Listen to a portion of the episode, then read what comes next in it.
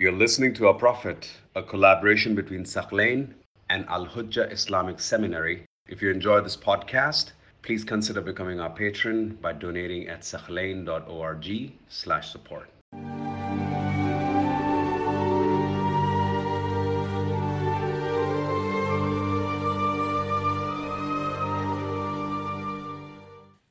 How did the Prophet marry her when her husband just died?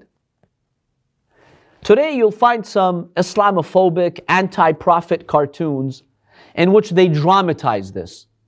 They show the Battle of Khaybar, they show Safiyya's husband getting killed, and then hours later she's with the Prophet in the tent and they're getting married. That's not the case. That's not how it happened. Now, first of all, before we examine how uh, the Prophet married her, how much did he wait, let's look at the legal details of the iddah. What's the iddah? The iddah, not uddah. The iddah is the waiting period a woman has to wait when she's divorced to remarry. That waiting period we call the iddah. We have three iddahs in legal Islamic law. And both uh, Sunnis and Shias agree on most of these details. Some differences, yes, but most of the details. If a woman is divorced, you have a permanent wife, you divorce her, what's the waiting period? Three, well, not months. If she has no cycle, then it's three months. But if she menstruates, it's three cycles. Three hayd, three cycles. Three periods, in other words. That would be her waiting period. So once she has her third period, the waiting over is done. Okay. Now, what if this wife is a slave? What's the waiting period now? Instead of three cycles, two cycles. So if a person is married to a slave, remember there's a marriage.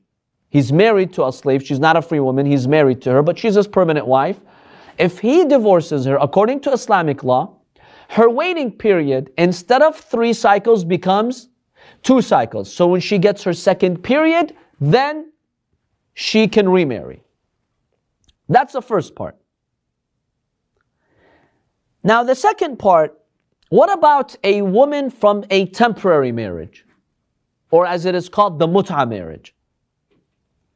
What is the waiting period after the temporary marriage? According to most scholars, it's two periods or two cycles.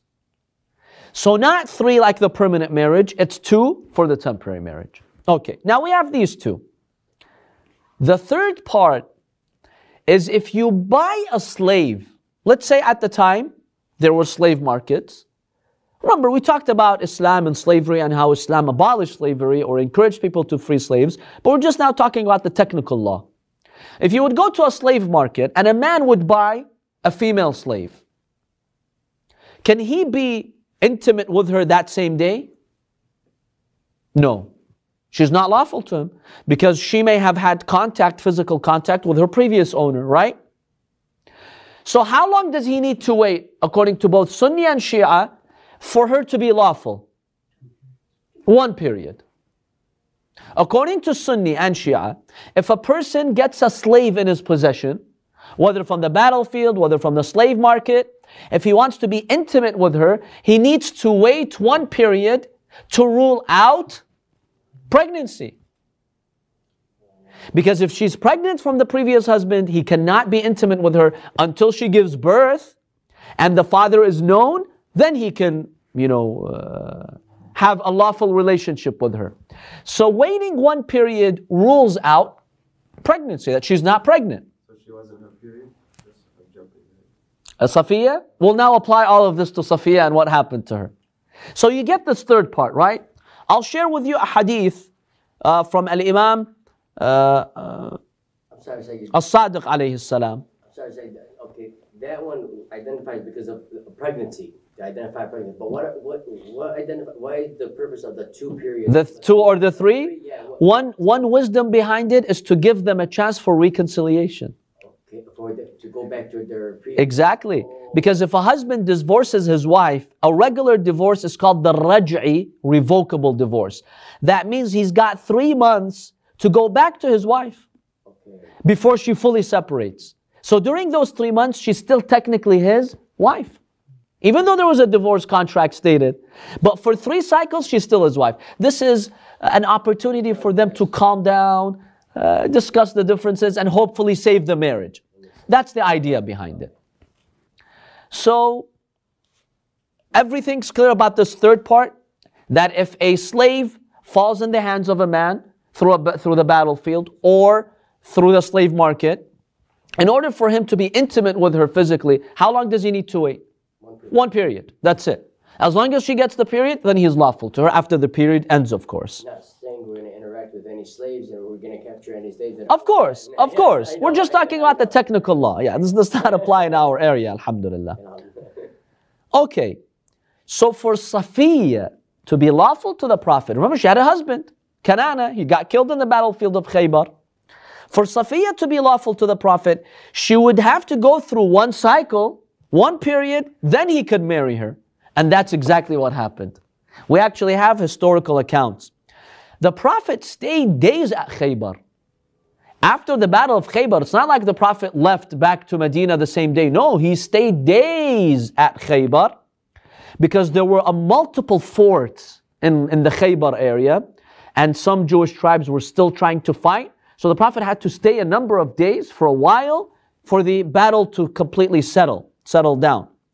So during those days, when the Prophet was in, uh, was at Khaybar, we have hadiths that state Safiyya had her period. And therefore, she technically, according to law, became lawful to the Prophet. Pregnancy was ruled out. Now she can marry the Prophet sallallahu alaihi wasallam.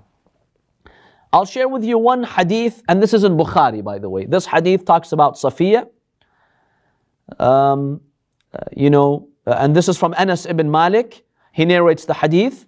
He says, after the battle of Khaybar, when the Prophet took Safiyya, فَخَرَجَ بِهَا حَتَّى بَلَغْنَا سَدَّ الصَّحْبَاءِ.